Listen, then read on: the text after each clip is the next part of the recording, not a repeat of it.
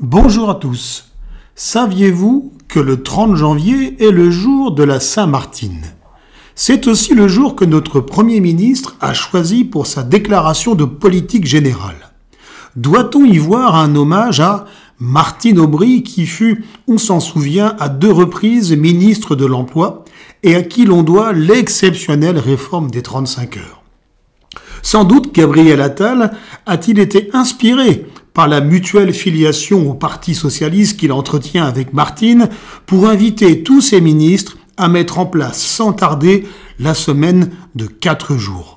Pardon, la semaine en quatre jours. Avez-vous bien compris la nuance?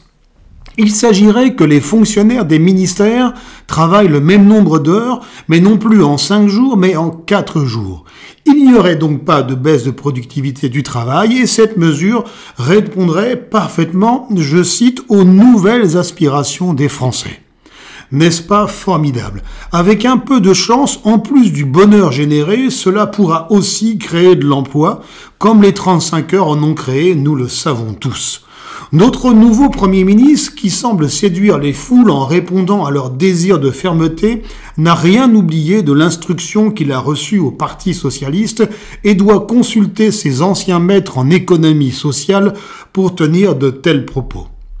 Si beaucoup de salariés sont à juste titre volontaires pour travailler quatre jours au lieu de cinq, de la même façon que nombre d'entre eux furent séduits par la mise en place du télétravail, je doute qu'expérimenter la formule dans les ministères est une quelconque valeur d'exemple pour les entreprises privées qui, bien évidemment, seront invitées à suivre ce si bon exemple. Les salariés de la fonction publique comme ceux du privé sont réputés travailler 40 heures par semaine ce qui signifie que les journées de travail sur 4 jours devraient être de 10 heures, auxquelles viendrait s'ajouter le temps de transport de 1 heure et demie en région parisienne, où sont installés les ministères, et ce, sans oublier l'indispensable pause méridienne. Quelque chose me dit que cela ne durera évidemment pas longtemps, mais que la baisse de productivité n'a aucune importance car la fonction publique n'est soumise à aucune contrainte concurrentielle. Cela ne se verra donc pas, d'autant qu'elle a pris l'habitude de sous-traiter le travail, soit aux citoyens qui remplissent toujours plus de formulaires en ligne à la place des fonctionnaires, ou soit aux cabinets de conseil qui font les études à la place des hauts fonctionnaires.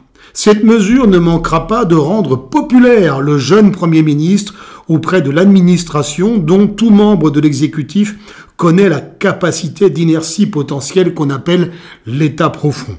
Le mauvais exemple sera par contre donné et des statistiques spontanées permettront à notre président, issu lui aussi de la même école de pensée, de mettre en place son pacte de la vie au travail qui inclut évidemment la semaine de quatre jours. Au moment où 70% des Français demandent à stopper l'immigration et à ne plus recourir à de la main-d'œuvre étrangère, il faudrait plutôt inviter les Français à travailler le même nombre d'heures que la moyenne des pays de l'OCDE, soit 15% de plus, plutôt que de travailler un jour de moins, pour finalement compenser ces toisivetés supplémentaires par le recours à des travailleurs étrangers.